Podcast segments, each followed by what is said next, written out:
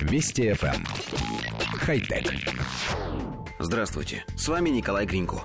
Частное агентство Plum Ellie Investments объявило о закрытии раунда инвестиций в 560 тысяч долларов на стартапе EpiBone. Это проект по 3D-печати, который использует стволовые клетки для создания костей.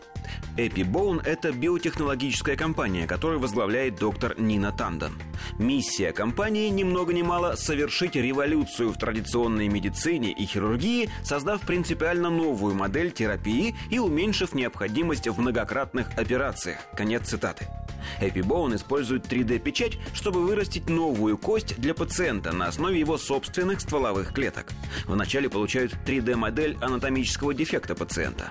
На основе модели формируется костный трансплантат, который затем выращивают в биореакторе, обеспечивающем среду для формирования костной ткани.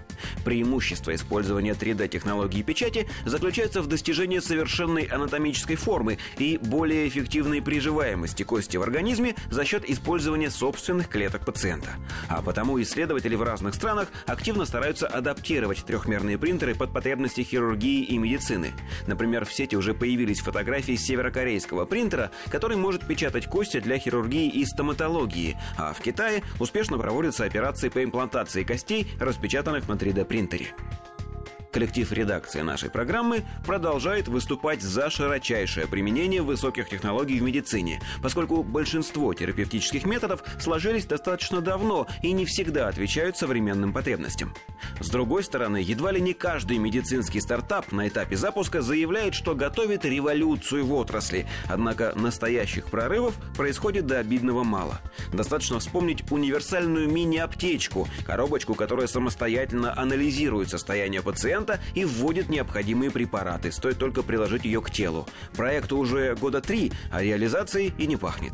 Или вот замена поврежденной сетчатки цифровой матрицей. Шуму было много, но на этом, похоже, все и закончилось. Сложно понять, что тому виной. Несовершенство предлагаемых решений или же инертность самой отрасли.